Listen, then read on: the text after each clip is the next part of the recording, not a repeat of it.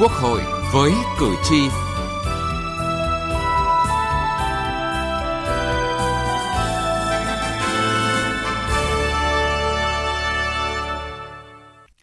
Thưa quý vị và các bạn, đại dịch COVID-19 gây ra nhiều hệ lụy về kinh tế, nhưng cũng là cơ hội thúc đẩy chuyển đổi kinh tế số. Thực tế cho thấy, dưới tác động của đại dịch COVID-19, chính phủ, người dân và doanh nghiệp đã thực sự chuyển mình trong nền kinh tế số. Tuy nhiên, bên cạnh những kết quả tích cực, tiến trình chuyển đổi số vẫn còn những tồn tại hạn chế như không đồng đều trong thích ứng với sự thay đổi của công nghệ.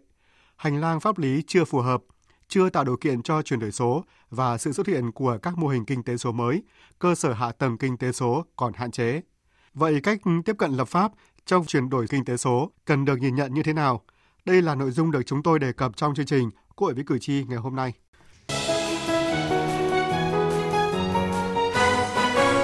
Cử tri lên tiếng.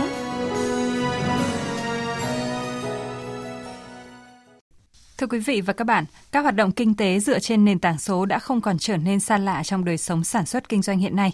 Ghi nhận của phóng viên Đài Tiếng Nói Việt Nam về vấn đề này. Cầm trên tay chiếc điện thoại smartphone, anh Nông Văn Hưng, một người dân tộc Tây ở xã Chi Lăng, huyện Chi Lăng, tỉnh Lạng Sơn, thao tác một cách thành thục để đưa sản phẩm na của gia đình lên sàn thương mại voso.vn. Nếu như những năm trước, với phương thức truyền thống, người nông dân phải vất vả mang na ra chợ bán, có thể đối mặt với nguy cơ bị thương lái ép giá, không có người thu mua, thì nay chỉ cần ngồi tại nhà, tại vườn, bà con cũng có thể tự đăng bán các sản phẩm của mình trên các sàn thương mại điện tử và thu về lợi nhuận. Anh Nông Văn Hưng và anh Hứa Quốc Công, những người trồng na ở huyện Chi Lăng, tỉnh Lạng Sơn chia sẻ. Cũng cảm thấy bán trên này tiện lợi mà đơn hàng người ta đăng ký mua thấy nói chung cũng nhiều đơn mà bây giờ mình chỉ cần ở nhà đóng gói thôi, thì các anh nhân viên trên Viettel xuống lấy hàng gửi đi cho mình thì cái đấy là cái tiện lợi. Cái trang mạng Postmark này, bên điện hướng dẫn ấy, thì tôi thấy nó rất hữu ích. Cái giá cả của nó trên thị trường nó rất ổn định. Như trước đây, cái quả na này bán ở chợ, nó chỉ được khoảng 30 000 thôi. Nhưng bây giờ thì lên mắc nó giá cố định có thể 50 000 một cân. Chuyển đổi và thích ứng trong nền kinh tế số không chỉ là việc riêng của địa phương, cá nhân hay doanh nghiệp hoạt động sản xuất kinh doanh, mà là của chung toàn xã hội, của chính người tiêu dùng. Sau đây là một số ý kiến băn khoăn và lo ngại của chính những người trải nghiệm hoạt động kinh tế số. Cái sản phẩm mà tôi nhận được nó không giống như cái mô tả ở trên một cái website thương mại điện tử. Tôi mua một sản phẩm máy cưa mini Boss ở trên một sàn giao dịch thương mại điện tử. Nhận được cái cưa thì có khi nó chỉ bằng đúng vào cái ngón tay cái của chúng ta kìa bây giờ các cái sàn uh, mở sự khá rộng những cái điều kiện để bán hàng trên mạng cá nhân nhỏ lẻ vẫn có thể là mở gian hàng bán được. Dẫn đến là các cái sản phẩm kém chất lượng tôi không nói là giả bị trà trộn vào rất nhiều. Kinh tế số đặt ra nhiều vấn đề mới, đòi hỏi các doanh nghiệp và mỗi cá nhân phải chuyển mình thay đổi. Ông Trần Thái Bình, Giám đốc khối công nghệ thông tin, Ngân hàng Sacombank cho rằng Đặc biệt là sau đại dịch COVID-19, hành vi của khách hàng đã thay đổi và mọi thứ người ta muốn là tiêu dùng online, giao dịch ngân hàng online tất cả mọi thứ online. Chỉ cần với một cái smartphone là người ta có thể làm được mọi thứ. Không cần phải đi đến ngân hàng thủ tục rất rườm rà. Tuy nhiên, thách thức lớn nhất là cái phần số hóa ở bên trong. Kinh tế số là hướng đi tất yếu trong đời sống kinh tế xã hội của bất kỳ quốc gia nào. Kinh tế số không chỉ đòi hỏi sự chuyển mình của toàn xã hội, của từng chủ thể, mà còn của các cơ quan lập pháp, cơ quan hành pháp để bắt kịp với sự phát triển ngày càng mạnh mẽ của nó.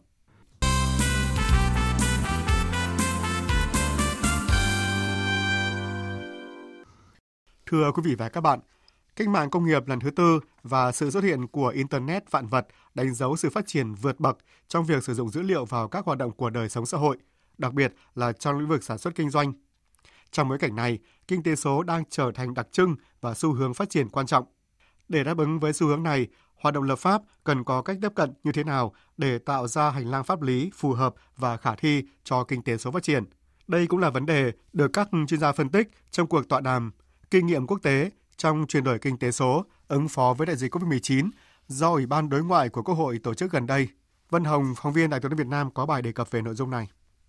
Theo kết quả của các nghiên cứu và khảo sát của Ngân hàng Thế giới cho thấy, trước tác động của đại dịch COVID-19, người dân, doanh nghiệp và chính phủ đã thực sự chuyển mình trong nền kinh tế số. Năm 2020 có khoảng 47 đến 48% số doanh nghiệp Việt Nam được khảo sát cho biết có ứng dụng công nghệ số và thay đổi phương thức hoạt động nhằm thích ứng với đại dịch COVID-19. Đến đầu năm 2021, tỷ lệ này tăng lên khoảng 75%.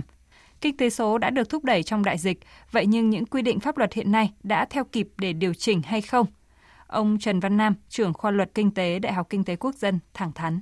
Các cái văn bản pháp luật liên quan luật giao dịch điện tử năm 2005 ban hành sau 16 năm thì hiện nay đã có những cái lỗi thời. Thế rồi luật công nghệ thông tin năm 2006 mà chúng ta gọi là ICT law đấy, thì nó sau khi ra đời xong thì nó nó rất là bị mờ nhạt bởi vì là nó cũng không tác động à, một cách sâu sắc đến các chủ thể. Gần đây thì có hai cái đạo luật, đó là luật an toàn thông tin mạng năm 2015 và luật an ninh mạng năm 2018. Hai cái luật này đã ban hành nhưng mà nó lại thiếu mà người ta thấy rằng là nếu căn cứ vào luật thì chưa thể bảo vệ được lợi ích của các chủ thể tham gia vào các quan hệ số. Luật an ninh mạng thì mặc dù ban hành ra năm 2018 nhưng mà lại cần phải được bổ sung Cùng chung nhận định này, ông Nguyễn Thế Tân, Tổng Giám đốc công ty VCCorp cho rằng để phát triển nền kinh tế số, những rào cản pháp lý, tư duy quản lý cũ cần được giải quyết. Cái nguy hiểm nhất ở trong cái rào cản pháp lý, đấy chính là cái việc là chúng ta áp dụng cái tư tưởng cũ cho một cái mô hình mới. Thế thì cái này phải làm như thế nào? Thì tôi cho rằng là cái mà mình chưa biết là gì thì mình quản lý thế nào. Để nó hai cái quan điểm. Thứ nhất là mình tạo điều kiện để sáng tạo. Mình muốn làm luật thế nào thì làm, nhưng mà mình chiếu vào luật, mình xem là có tạo điều kiện để sáng tạo không. Và cái điểm thứ hai là nó tạo giá trị gia tăng lớn nhất cho Việt Nam. Luật nó có nên có các cái section riêng phục vụ cho mảng kinh tế số. Thứ hai là nó là cái dạng sandbox là trong một số lĩnh vực nhất định bởi vì bởi vì chúng ta có biết ngày mai là cái gì đâu. Quy định nếu ảnh hưởng chúng ta nhỏ thì cho làm thoải mái hoặc là cho làm thoải mái nhưng không vi phạm những cái nét sau. Chung chung thôi, không cần quá chặt chẽ nhưng bây giờ chặt chẽ không làm rồi Ông Nguyễn Minh Hồng, Chủ tịch Hiệp hội Truyền thông số Việt Nam nhận định có những vấn đề về lập pháp cần lưu tâm thì chúng tôi cũng xin có một số cái đề xuất cụ thể như này. Đấy là sửa đổi cái luật giao dịch điện tử năm 2005 với một cái tinh thần là thừa nhận uh, dữ liệu là một cái tài sản có thể mua bán trao đổi, đặc biệt trong đó có vấn đề bảo vệ cái dữ liệu cá nhân. Về um, luật sở hữu trí tuệ cần sửa đổi điều chỉnh trong đấy thì đặc biệt là có quy định uh, thực sự cụ thể hơn về cái bản quyền số rồi à, luật à, cũng đề xuất là xây dựng một cái luật à, công nghiệp công nghệ số ở trong lĩnh vực này rất là cần quản lý nhưng mà cũng cần phải để cho cái sự phát triển nhất là để cho các doanh nghiệp Việt Nam có cái sự tham gia trong cái tiến trình này. Xây dựng hành lang pháp lý như thế nào để vừa thúc đẩy phát triển hoạt động kinh tế số, vừa bảo đảm an toàn hợp tác quốc tế? Ông Vũ Hoàng Liên, Chủ tịch Hiệp hội Internet Việt Nam đề cập những vấn đề mới trong hoạt động kinh tế số mà hoạt động lập pháp cần lưu tâm. Chúng ta cũng phải có cái nguyên tắc để nhìn nhận giá trị của tài sản số, làm cơ sở cho chúng ta đánh giá cái giá trị của tài sản số. Mà nếu chúng ta không làm được chuyện này thì sẽ rất vướng mắc ở trong cái quá trình xử lý các cái xung đột hoặc rất nhiều vấn đề liên quan. Thì đối với tài sản số theo tôi là cũng phải xác định quyền sở hữu. Hiện nay nhiều lúc ấy là quyền sở hữu không rõ ràng. Cái mối quan hệ của cái tài sản số này với môi trường và đặc biệt nhất là trong xu hướng của môi trường ảo. Quan hệ tài sản số với đối tượng bị quản lý là người dân rồi doanh nghiệp các tổ chức kinh tế xã hội mối quan hệ tài sản số với chủ thể quản lý và lập pháp phải giải quyết mối quan hệ giữa tài sản số với chính hành pháp các chuyên gia cũng nhấn mạnh những quy định của pháp luật cần tạo động lực cho sự phát triển trong môi trường sáng tạo, vừa đảm bảo công tác quản lý nhà nước, đảm bảo nguyên tắc của nền kinh tế thị trường định hướng xã hội chủ nghĩa. Từ nghị trường đến cuộc sống Thưa quý vị và các bạn, những ý kiến chuyên gia cho thấy hoạt động kinh tế trong thời đại công nghệ số, nền tảng số phát triển đa dạng có nhiều điểm mới, khó và thay đổi không ngừng, đòi hỏi công tác lập pháp cần có cách tiếp cận mới phù hợp.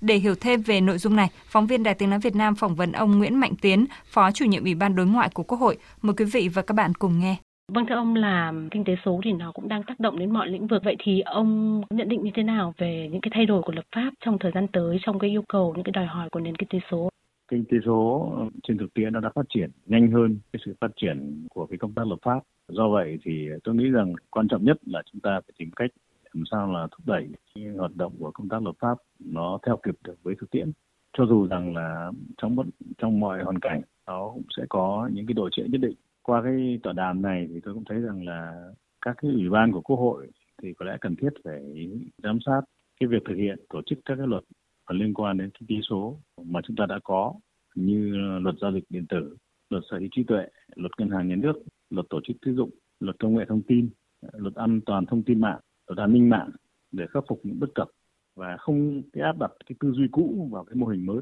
Ở đây rồi cũng ờ, lắng nghe xem xét cái đề xuất xây dựng luật bảo vệ dữ liệu cá nhân, thông tin cá nhân và luật công nghệ số để có cơ sở pháp lý ờ, thúc đẩy chuyển đổi kinh tế số tại Việt Nam. Các cơ quan của chính phủ và quốc hội cần nghiên cứu và khẩn trương ra soát đề xuất cái việc sửa đổi, bổ sung kịp thời các cái luật liên quan và ban hành các văn bản pháp luật cần thiết để phát triển kinh tế số tại Việt Nam. Đặc biệt là những cái hoạt động mới như là thử nghiệm cái ờ, ngân hàng số ờ, tài chính số, làm sao có đảm bảo cái khung pháp lý và có cái thời gian trước cho các cái doanh nghiệp Việt Nam à, thực hiện trước khi mở rộng cho uh, các cái doanh nghiệp trên thế giới người ta cùng vào. Ta cũng ờ, quan tâm vì kinh tế số này mở ra thì cái vấn đề an ninh, an toàn, bảo vệ người tiêu dùng, về cạnh tranh, về sở hữu trí tuệ và lao động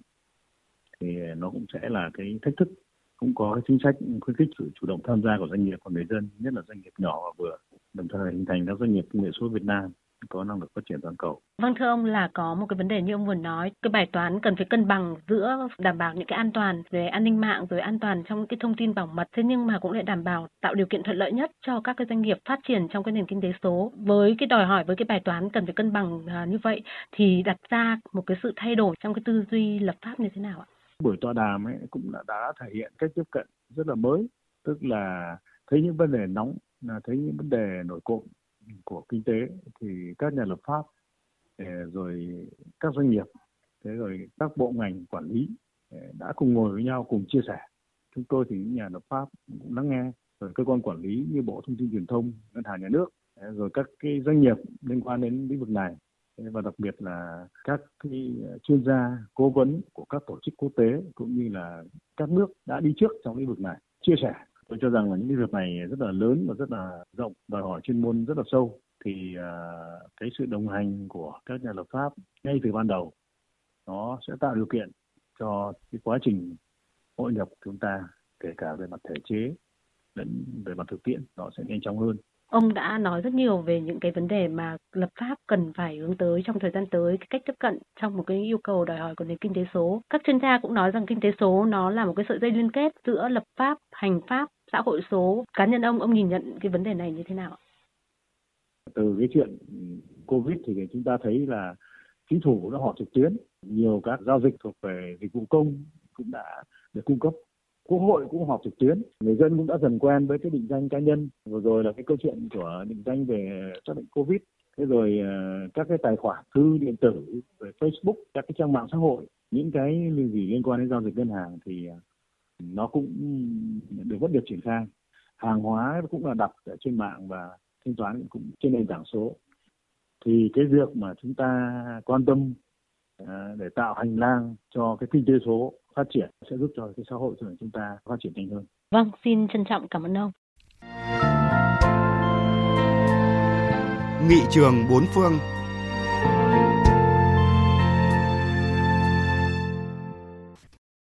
Thưa quý vị và các bạn, phần cuối của chương trình hôm nay, chúng tôi xin giới thiệu với quý vị và các bạn kinh nghiệm phát triển kinh tế số của Cộng hòa Liên bang Đức. Mời quý vị và các bạn cùng nghe. Cộng hòa Liên bang Đức triển khai phát triển nền kinh tế số bằng chiến lược tổng thể bài bản ở cả cấp độ quốc gia, ngành và doanh nghiệp. Đức đã thành lập phòng công nghiệp 4.0 ở Bộ Kinh tế và Năng lượng, chịu trách nhiệm tham mưu và tổ chức triển khai chuyển đổi số, phát triển kinh tế số trong toàn quốc, thiết lập các tổ công tác đặc trách như là tổ về xây dựng tiêu chuẩn, tổ về đào tạo việc làm, tổ về an ninh mạng, tổ về xây dựng mô hình để quản lý điều hành từng lĩnh vực cụ thể. Đức với thế mạnh trong các ngành sản xuất công nghiệp nặng, nên khi đưa ra chiến lược phát triển kinh tế số, tập trung vào việc ứng dụng kỹ thuật số vào các ngành công nghiệp mới như robot thế hệ mới, phương tiện thông minh, vật liệu thông minh, năng lượng thông minh. Để chuẩn bị nguồn nhân lực cho nền kinh tế số, Đức tập trung vào việc chuyển đổi mô hình đào tạo nhân lực theo hướng đề cao tính linh hoạt, tính mở, tính tự chủ của các cơ sở đào tạo dựa trên đối thoại giữa nhà trường với doanh nghiệp nhằm thích ứng với sự thay đổi của cơ cấu ngành nghề trong nền kinh tế số và tập trung đào tạo bồi dưỡng, cập nhật các kỹ năng số cho người lao động một kinh nghiệm cũng đáng lưu ý của Đức đó là phát triển hệ thống sản xuất thông minh, nhà máy thông minh. Trong hệ thống sản xuất thông minh của Đức, các nhà máy thông minh, các hàng hóa dịch vụ bên trong, bên ngoài nhà máy, các khâu của quá trình sản xuất như các chuỗi giá trị sản phẩm, thiết kế cơ sở sản xuất, sản xuất, bảo trì được tiêu chuẩn hóa và liên kết với nhau. Thưa quý vị và các bạn, những thông tin về chính sách phát triển kinh tế số của Cộng hòa Liên bang Đức đã kết thúc chương trình Cội với cử tri ngày hôm nay. Chương trình do biên tập viên Vân Hồng biên soạn. Cảm ơn quý vị và các bạn đã quan tâm theo dõi.